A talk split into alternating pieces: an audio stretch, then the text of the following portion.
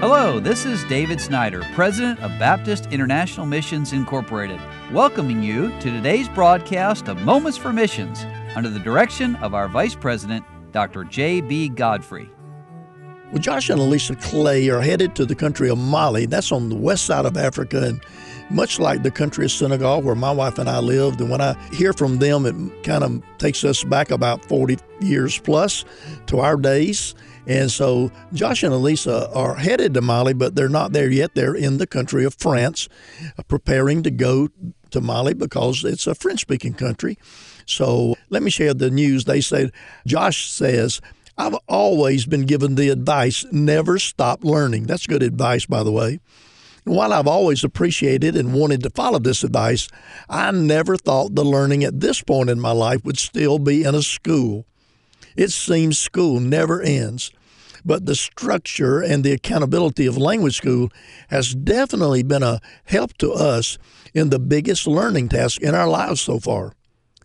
It's also helpful that it is a Christian language school, as we've been given opportunities to learn French biblical terms and let me just add again, that is vitally important because you won't get that in a secular French school. And also, Brother Clay says, and to share the Bible with people who know Christ and those who do not. One instance was our teacher allowing us each to give a 30 minute devotional in class. Another was the church we were attending allowed me to give my testimony during one of the services. And we're also continuing to learn outside of school. And let me just add there that to learn the language, you need to be in a place where that language is spoken uh, everywhere you go. So they're in France as they study. Well, this involves some cultural adaptations as the French do some things differently than Americans. I would say that French do a lot of things different than Americans. One example Brother Clay gives involved our wanting to get some vaccines for Adeline, that's their daughter.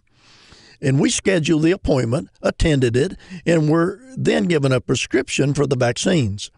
We had to go pick up the vaccines from a pharmacy, store them in the refrigerator, schedule a new appointment for the doctor to administer them to her.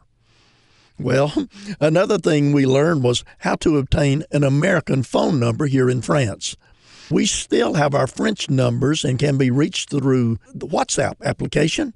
But if you don't want an extra app or know how to use it, you can call or text, and I'll not give their number.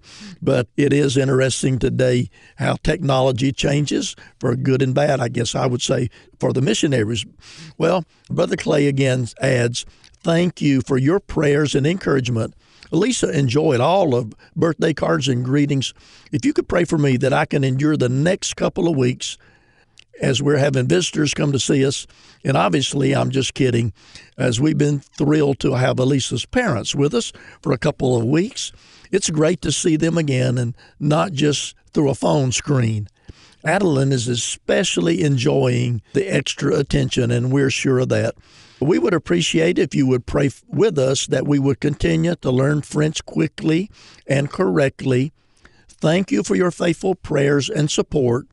And it's a great encouragement to us knowing that we have you all as co laborers and, in this case, co listeners. But the Clays will be there in France for some months and then, of course, move from there down to their country in Africa, and more than likely will be attacking another language, a different language, once they arrive there. But they'll be able to communicate and witness and preach once they know French very well. And pray for Josh and Elisa and Adeline as they minister and serve the Lord in the country of France. You've been listening to Moments for Missions. For further information, please write to BIMI P.O. Box 9, Harrison, Tennessee 37341, or call us at 423 344 5050. Or you can visit us online at www.bimi.org. Until next time, may the Lord richly bless you.